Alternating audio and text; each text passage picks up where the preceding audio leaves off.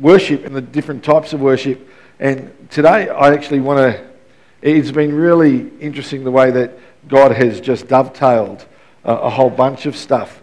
Um, that our worship is actually a testimony. It's not only a testimony, it is driven almost by a testimony. Within it, there's a testimony.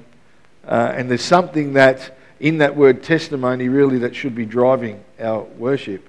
And yes, our worship's our whole life, and I'll make that point as I speak. But there's something beautiful that we capture in the Psalms, and David continues to give us this beautiful picture because our worship our, is an answer to the stuff that God has done in our life. You know, it's an answer to what God has done in our life. And it's from that point that I, I, I want to teach us and I want to challenge us, yeah, to step into a new place with worship. Even some of Mel's um, and what was happening up here when she was saying the, the whole idea of healing and what God does. And in the communion, you'll find through David's words in Psalm 18 that our, our testimony, our worship, actually, there's a sense of healing in that. It's, that's why we worship, you know. And sometimes we have to realize, we have to remember our testimonies, yeah, because it's so easily forgotten. So, God, I just thank you, Lord, for today.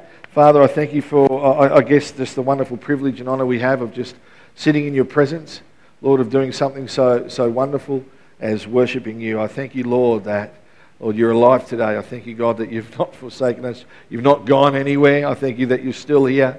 Lord, I thank you that you're with us in this place. You're with us, Lord, in our hearts. You're with those that are at home, that are listening, that are watching, God, whether they're in Ballarat or Warrnambool, God, wherever they are. Thank you, God, that, Lord, you are where your people are.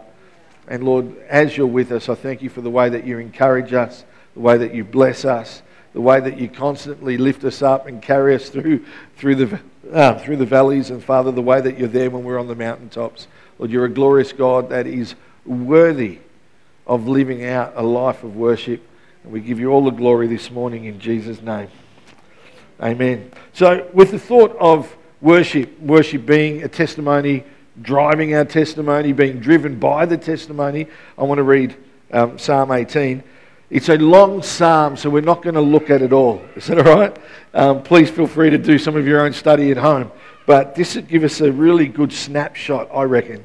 So, um, Psalm 18, the first, first eight verses, anyway, to start with.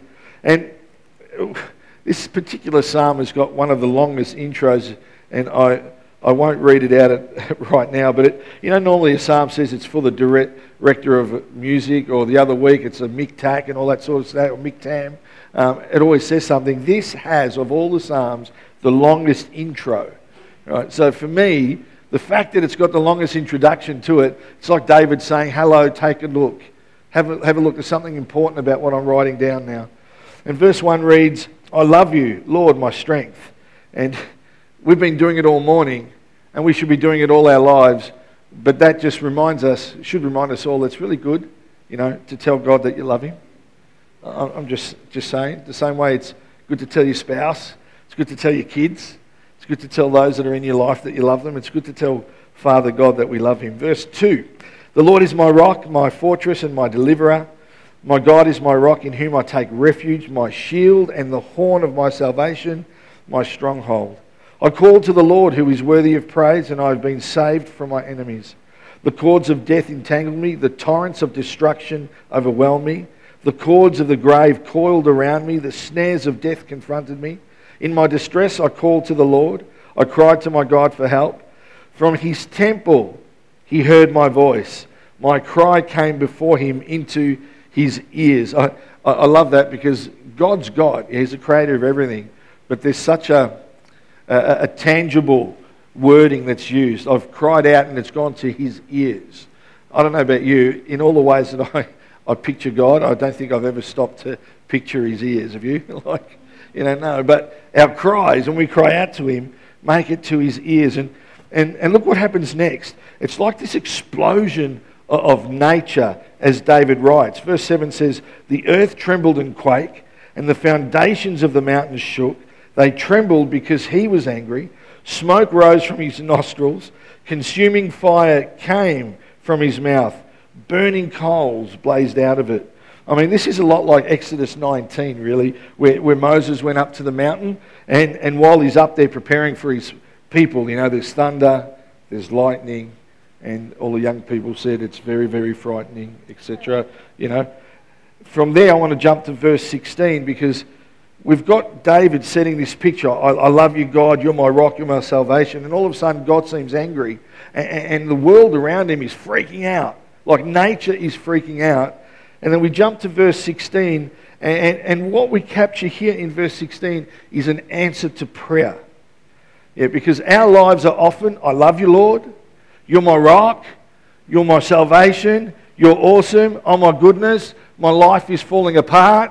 I can't hear because of the noise. I'm freaking out. You know, this is what's happening in this psalm. And if really, if, if we're to be honest, that's what happens in life. One of our kids gets sick, sick. One of our parents pass away. Life is, feels like it's falling apart. The earth is flat out screaming. And then verse 16 says, He reached down from on high, took hold of me, He drew me out of deep waters. Straight from the beginning, you know, like we got 50 verses. By verse 16, David already is sharing a testimony. He's sharing a testimony in amongst everything that's that's happening. And the testimony is that I'm drowning, but he actually reached down and he pulled me out. So there's this explosion around the earth, this thunder, this rain, this wind. Nature's going totally wild. It's almost like it's speaking, yeah? It's responding to what's happening around it. And God reaches down in the midst of that and lifts us out, really, if you like, if you will, out of the waters.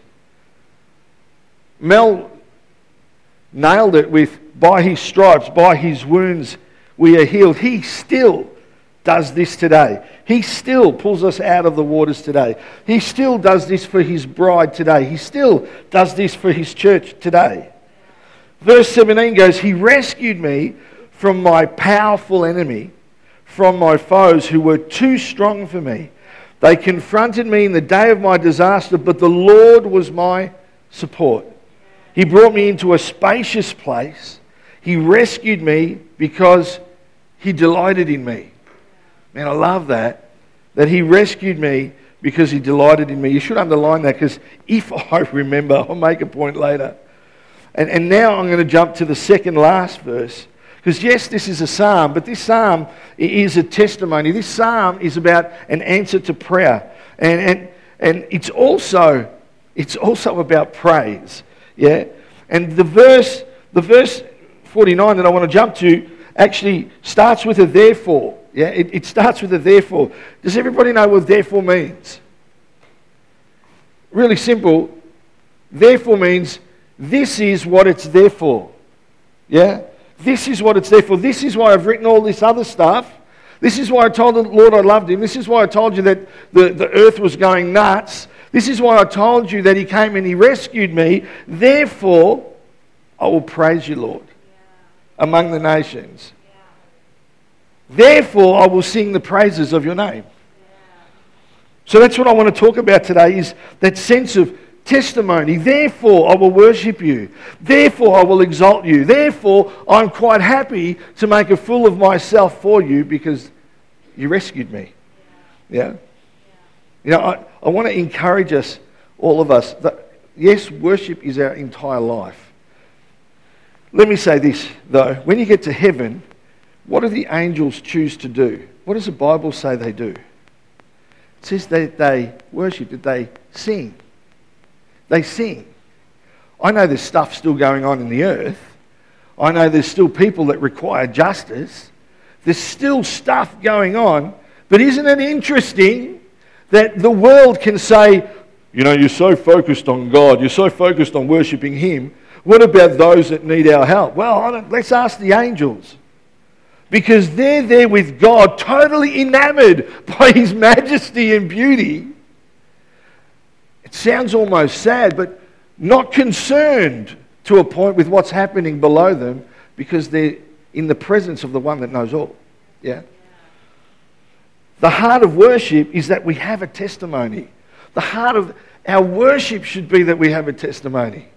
Like it should be. Our story is in the middle of it. It's in the middle of that mess of the thunder, the lightning, the rain, the wind, the noise, all of that calamity. Our story is in the middle of that, and, and our prayers come out of the middle of that.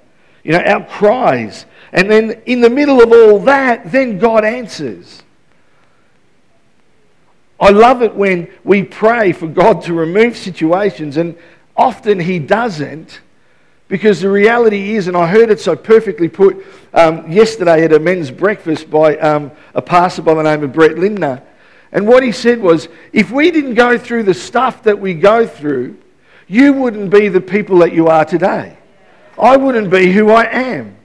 So if God was to remove us, we wouldn't be the same person. Who's to say we'd still have faith? Yeah? In the middle of everything, our cries and our mess, God answers. In the middle of that. And God's to be worshipped. God's in the center of our worship. It's always, always, always about Him. But the beauty of a testimony is that God reaches down to us. Yeah? He reaches down to us. And when we actually capture, when we actually see what He's done in our lives, that's what makes it possible for us to praise Him. That's what makes it possible for us to exalt Him and worship Him in a brand new way because it's now become personal. People who can't worship, okay, let's step into this hole. People who struggle to sing out His praise haven't yet had a personal experience that they've captured and seen and fallen in love with. Because when, when you actually realize all that He's done, you can't help but want to serve him. You can't help but want to talk about him. You can't help but want to sing out his praises because he's good. And God himself comes and he personally applies himself to our lives. Man, what a God. So the question to all of us today is do we have a testimony? Do we know what it is to be rescued by God. Because some of us, I've spoken to people, it happens all the time. You could be in a friendship group, small group, this church, that church, any church, lounge room. So, what, what's God done in your life? I don't know. Like, I, I know I'm making a bit of, and I'm teasing a bit, but come on. Man, really? I don't know. He's rescued each and every one of us. You know what it is to be rescued by Him? It's really simple. The Bible says that we've all sinned against Him. Bible's really clear. Are we still sinners? No, no, no, we're not. Because we've said yes to Him. We're now sons and daughters of God. But prior to the cross, you and I, we have all sinned against Him. And the Bible says that sin leads to death. So we wouldn't even be able to be with God in eternity. Yeah, go with me here unless He first rescued us. We need to be so secure in the fact that if Father God hadn't rescued us, we wouldn't have an eternity with Him. We all have a testimony. And so, you and I, we need to actually accept the fact and allow Father God to rescue us. We got to allow Him to come into places. You know, the, the, hardest thing in church, and I know we've talked about it for years, is that so many of us have a mask. And we keep secrets with God and with each other because deep down inside there's some hurt, something that's happened, home, as a child, whatever it might be. We don't want to share it because of shame, but we don't even allow God near it. Yeah? Sometimes we need to allow Him to rescue us where the, most of our pain is, where the thunder and the lightning and the wind and the rain exist. Yeah? You know, Jesus was sent into this world to be our rescuer, full stop, our Saviour. So you and I, we all here today have a salvation testimony. Is that fair?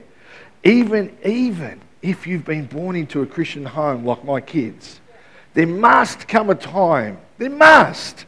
And some of you might say, oh, I don't know if I've ever had that moment. I'm telling you, somewhere in your life you have decided that God was real. Whether it was when you were four or five or six or 18, somewhere you decided that you were going to continue in this faith of your parents because there's some realness to it, reality to it. And for those of us that got saved later in life, it's just a little bit easier for us to draw the line in the sand because we were out there away from Him and have now discovered Him. We all have a salvation testimony. Know, if we've been baptized, that's another part of our testimony, something that we have to share, something that we have to worship with, worship to, be inspired by. You know, if, if I'd asked you to testify, most of us can testify of our salvation. You know, I once didn't know the Lord, but now I did. Now I do. Now I do. And if you think about it, most people, not all people, most people come to the Lord at an early age. So then it beckons is my salvation testimony the only testimony I have? And do I only get, it to, get to share that once or twice because of what happened 20 years ago? I want to share that when we're walking with the Lord, if, if our salvation testimony is all that we have, then where are all the stories as we've walked with Him? Where are all the stories, like David writes, of answered prayer? Yeah, that, that I guess encourage us and fan into flame the faith within us so we want to worship Him. We want to talk about Him. You know, when we think about answered prayer, that's a testimony. And sometimes our testimony can, be, can come from conviction. You know, I, I remember when I was coming to the Lord, I, I found the Lord and I, I, I had some friends that were going to Bible college. I was challenged to go to Bible college. And it became a conviction, you know, that God had placed really almost heavily in my heart. And no matter what I did, wherever I went, it felt like I couldn't get away from the thought of, should I go to Bible college? You know? It had its pros and cons, but I, I, couldn't shake the thought. For me at the time, I couldn't shake the thought. Should I go to Bible college? I, I could learn, I could grow in Him. The fact that I went, that becomes a testimony because God had placed conviction in my heart. And so that, now that's a testimony of what God has done inside of me. It's just like the same thing when God places an impression on your heart to start tithing. Oh, I don't know if I should tithe. Can I tithe? Should I? Um, oh, it's really tight at home at the moment. Uh, but then eventually you actually realize, you know what? Not only should I tithe, man, I should be generous. I should live generously. I want to give to God. That conviction's now taken hold, so much so that you want to make sure that everybody around you understands that. Because the reality is, don't give. It's okay. You're still saved. You're still going to heaven. But the blessing that comes with giving, hear me well, you will never, ever experience. Ever. Ever. You will not understand the full generosity of God until you step into a place of faith where you're generous. That's not a guilt trip, that's the gospel, right? That's how it works. But then the testimony, that conviction that's on your heart when you start to give is something that you can share. So you've got your salvation testimony, you've got these prayers that are answered that are a testimony. Now you've got God doing something in your life through conviction that becomes a testimony. So, so we get a, a, salvation testimony, we get the conviction testimonies, we get the prayer testimonies. And what I want us to see in particular in this psalm is that the Lord is our rescuer. Because that, that's almost like the kindling yeah, at the bottom of our faith that just starts the embers burning so that we can worship, we can live our life as Christians, as ones who love the Lord. Psalm 18 I mentioned earlier, has one of the, the longest intros known to man. And if you're going to summarize it, you summarize it like this When the Lord delivered him from the hand of all his enemies and from the hand of Saul. Because it's much longer than that, but pretty much that's how you would summarize it. But this is where the psalm gets interesting. Because you've got to catch this. David has been delivered from the hand of all of his enemies and one enemy in particular is singled out. And it's not Goliath. Man, I reckon that should have been the one that he talked about, even Goliath, even the, the Philistine monster, yeah? But instead, he talks about Saul. So, here, in one of the most detailed explanations of the Psalms, this must be pretty special because there's a really big story behind it. The interesting thing is, you can't pinpoint a particular event again in this particular psalm. It, it, seems to be a general sweep of events. You know, most of the psalms that we've looked at of late, we've been able to jump in a little bit deeper and see the setting, get the context, get some understanding of what the writer is saying. But not here. You know, this one, this psalm gives us actually more detail from the outset. It, it starts off, the summary starts off, it's for the director of music. So David, you've got to get this right. David has written a song. He then goes over and gives it to Sally, right, as a director of music. So, Sally, you need to play my song. Not only that, I want the whole church to sing it. And not only that, I want the whole country to sing it. Thanks very much. Pretty confident in his work. Here's a song to teach the people to sing. And you and I, we need to be able to sing this song to the Lord, really, Psalm 18. Now, even though the people do sing together in worship, and even though the worship setting is God's people coming together, the psalm, the song that they're singing is a journey. They're singing a journey. David wants them to know the journey. He wants them to know that, hey, you need to know that God is your fortress. You need to know that He's your strength. You need to know that He's your stronghold. But hey, you need to know that stuff around you is going to go wild, that the storms are coming, thunder's going to be belting, lightning's going to be bright. You're going to be frightened, so much so that He takes us into caves and mountains and valleys, right all through those 50 verses. It takes us on this journey, and, and it takes us on a journey where David's on the run from his enemies, and his enemies are actually really close to him, especially Saul. I reckon the Philistines would probably be disappointed that Saul was mentioned and not Goliath, just personally. You know, Saul is the man that should have been mentoring David. Saul should have been mentoring him. David was supposed to succeed Saul. This is his hero, yeah? His absolute hero. But Saul was jealous. And his jealousy turned to hatred, and then, it then turns to violence, it turns to deception. And, and when you've got someone like that, basically what you've got is an oppressor. What you've got is a bully. And, and they are unpredictable. You don't know what they're going to do. David didn't know what Saul was going to do. And therefore, yeah, he seems to have an answer to prayer, and therefore, this song, this psalm I mentioned earlier, is a celebration because he somehow got an answer to prayer through that. That's insane. Imagine someone that you look up to that's supposed to be your mentor that becomes your greatest enemy, that's trying to kill you. I remember once when I was asleep and I woke up and the Mel had a pillow over. No, I'm joking. I'm sorry. Um, but it, you know what I mean? That's how close they would have been. It would have been like that. Yeah? And so there's an answer to prayer from David's heart as he cries out. And just as David's experienced deliverance from his enemies, you and I need to hear this. So can all of God's people. So all of us can actually say, like David, I have been delivered from my enemy. Yeah? Those that have got COVID should be able to say, So I've been delivered from COVID. Those that have got long COVID, we heard a story yesterday of a man who had long COVID, fatigue, six months, not able to do anything, walks from here to there, wiped out, needs to sit, lie down. Brett was sharing it as he prayed with him he felt something leave. The man started running around the auditorium. He can say, I have been delivered. Rob, who's had his surgery, sorry to pick on you, Rob, you know, and who looks much lighter, which is a shame. I think I picked up his 30 kilos or whatever it is that he's lost. Thanks, Rob, for passing those over. Um, but he can say, you know what? Even though he's still on the journey, I have been delivered. I can trust my God. I have seen his hand. He's been upon my life. I have been delivered from the enemy. And so we have this awesome psalm and that we're focusing on, particularly the first few verses of Scripture. I love you, Lord, my strength. Man, I love that. This is so important.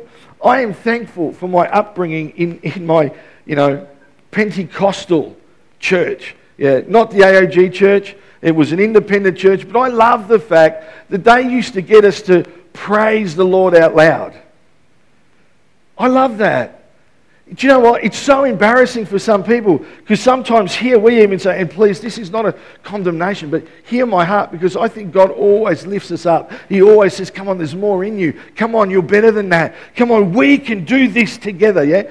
So I love the fact that when someone says, hey, just for a moment, why don't you thank God for what He's done in your life? You know, the worst thing is silence. I mean, come on. I thank you that I actually woke this morning I thank you that my kids got up, went to school, came home safely. I thank you that when he played football and that guy punched him, he got up, he didn't have concussion. We always, we always, we always have something to be thankful for. But it all depends if we've got a testimony. Because if we don't have a testimony, then we get embarrassed. I don't want to say it out loud. What will people think around me? I'll tell you what people think around you, particularly those that are visiting the church. I wonder if their worship's real. That's a silent moment. I wonder if they really believe the words that they're singing. They look like they're constipated while they're worshipping. You, you guys might think I'm joking, but our worship is supposed to come from the inside of us.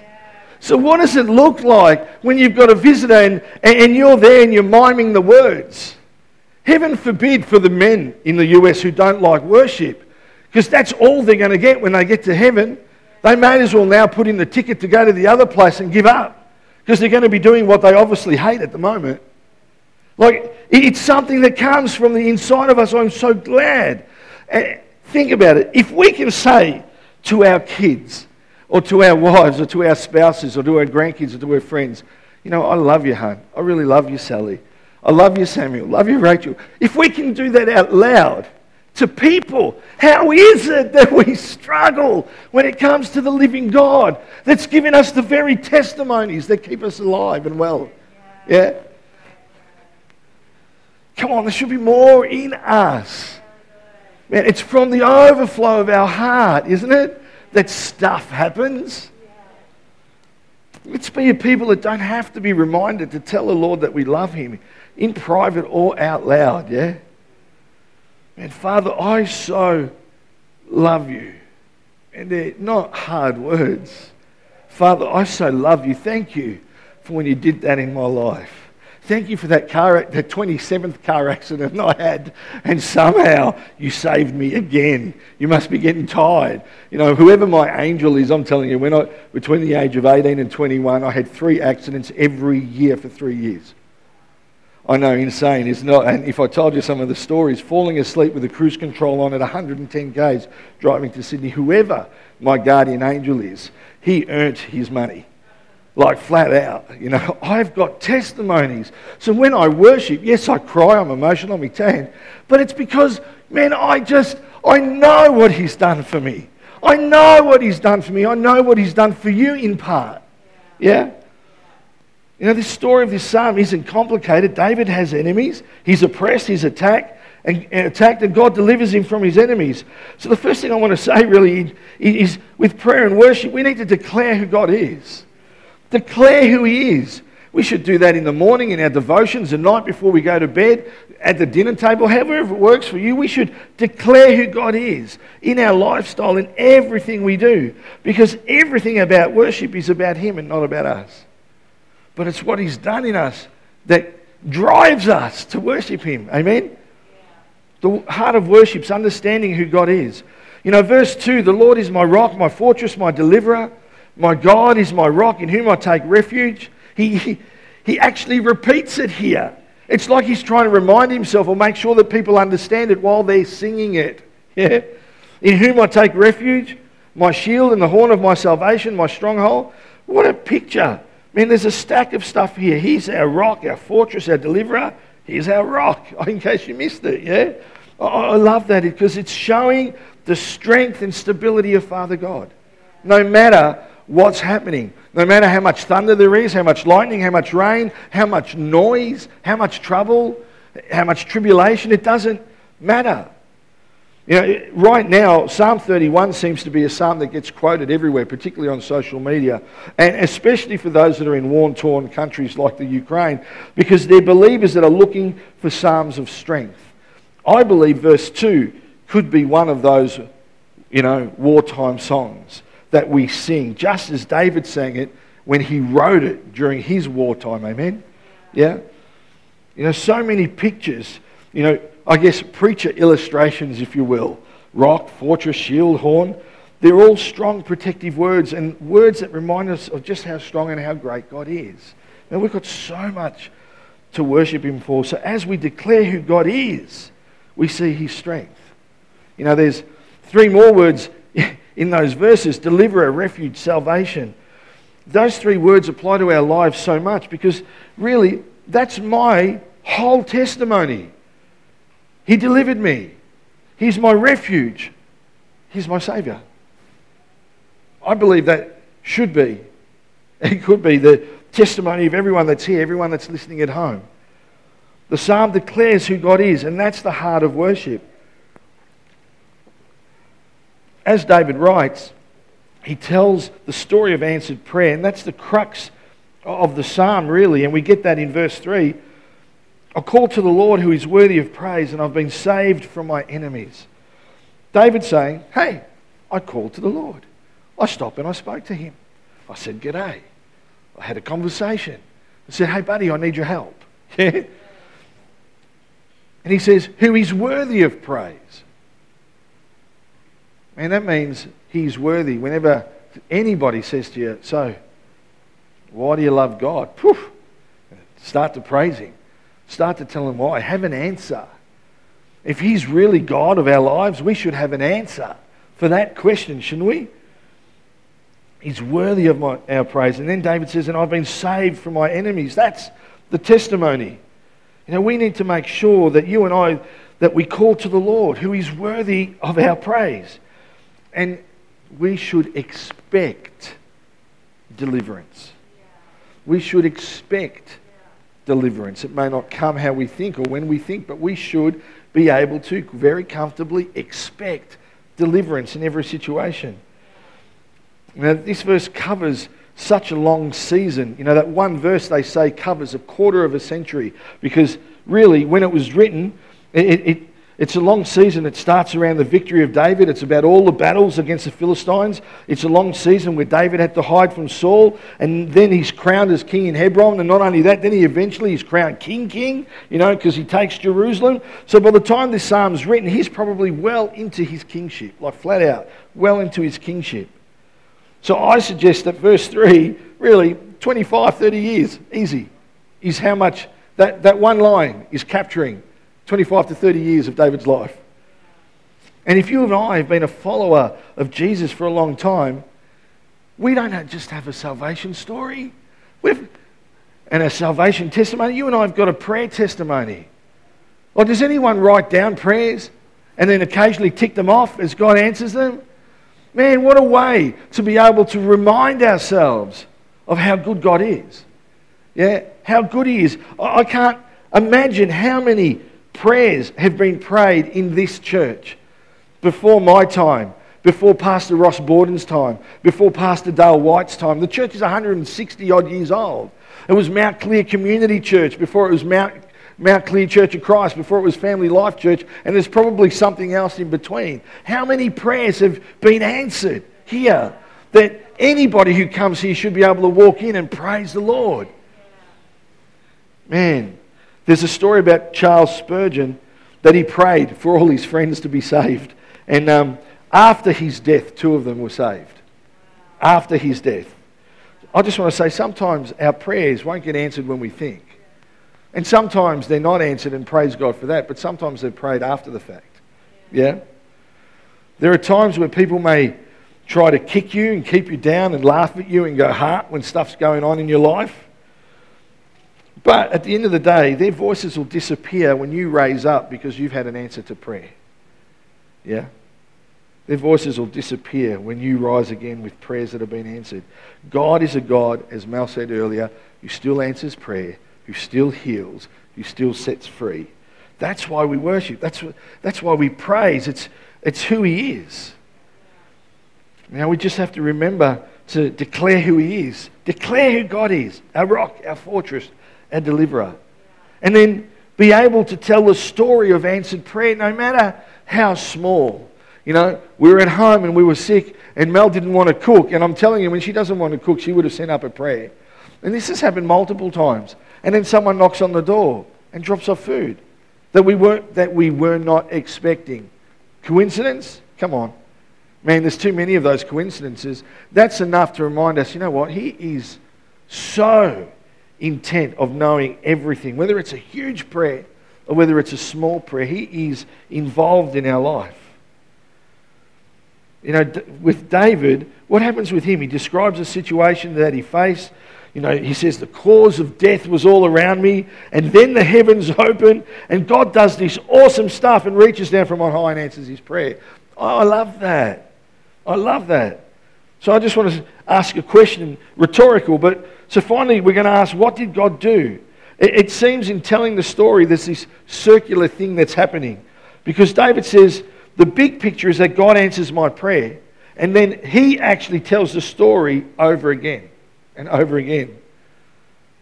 But we need to have a look at how hard it would have been for David to tell that story.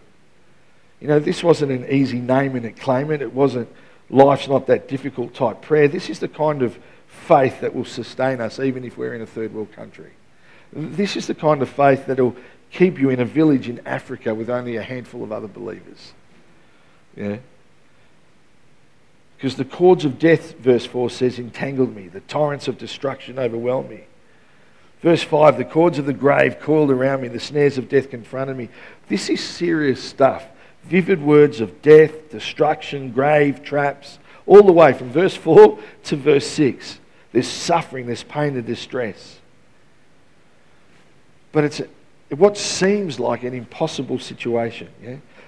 It seems like an impossible situation, but when you and I, when we're in situations like this, that we don't know how it's going to affect us humanly, just like Shadrach, Meshach, and Abednego, when they went into the fire not really knowing what could happen, except that God might, God could, that's all that they knew. And even if He didn't save them in the fire, they knew that God was only was going to justify them and deliver them, and they'd be home with Him, or that their clothes wouldn't burn and they'd be okay. That's all that they knew. I want to encourage us that through our stories and through the stories in Scripture, particularly, that the most impossible situations make for the greatest of testimonies. In my distress, verse 6 says, I called to the Lord, I cried to my God for help. From his temple he heard my voice, my cry came before him into his ears. I love this. Our cries get to the Father in heaven, not because we're perfect, not because our lives are perfect, but because Jesus is perfect because Jesus is the one that's in our life. And we pray, to, we pray to Him through the power of the Holy Spirit that's within us, amen. And then the Lord takes our prayers. But I, I love this, and I, I touched on it earlier, that sometimes He doesn't answer our prayers.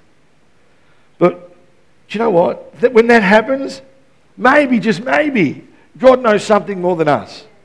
Maybe, just maybe, He's doing something better, yeah, than what our prayers are asking for. Maybe He turns our imperfect request and makes it a perfect one. Sometimes it, His answer to prayer comes in waiting. Sometimes it comes because it, it actually builds your character if you've ever been waiting for a long time. Sometimes it comes in the delay, but in the delay, it's just saying there's something better down the road. What did God do? The earth trembled and quaked, smoke rose from his nostrils, he parted the heavens, he came down. Verse 16 and 17, he reached down from on high took hold of me. He drew me out of the waters. He rescued me from my powerful enemy, from my foes who were too strong for me. This is the story. This is the testimony. Yeah. We declare who God is today. The name of the Lord is a strong tower. Our God is our rock, is our fortress.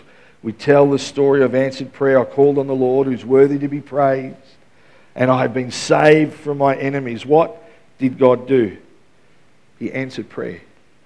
And that is enough to worship Him.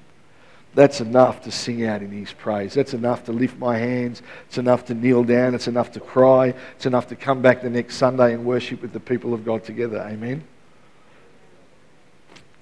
Be assured that Father God is the best and greatest prayer answerer in the history of the world and before and after. Amen. Why don't we stand? You know, I believe if we're to think about it, we'd all have a story of answered prayer somewhere in our lives, but sometimes we just have to remember it. We've got to remember it. We have to remember it. The answered prayer is a testimony. And this one thing I know there is power in our testimonies. If you want to see someone come to the Lord, just stop, stop, stop, stop, stop, stop trying to explain theologically the gospel. Don't do it. Man, you don't. You're killing that person. They're going to run away. Holy Spirit already left. You want someone to come to faith.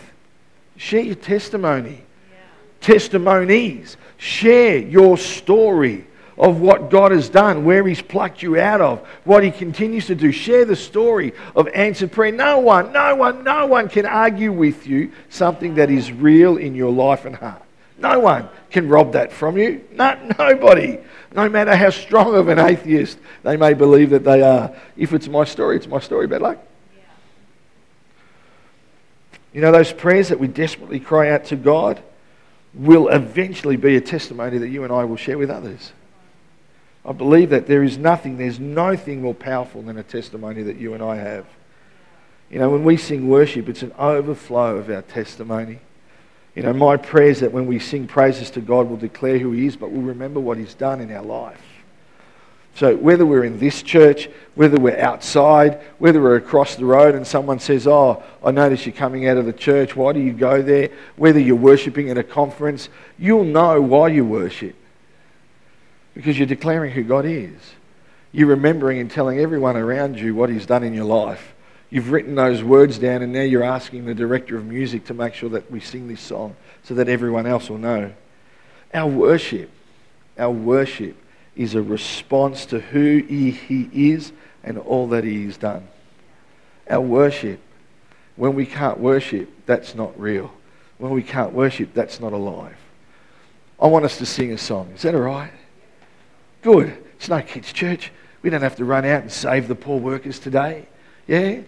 I just want us, just for a moment, yeah? If the worship team can come up, if that's okay. Sal, can we sing that third song?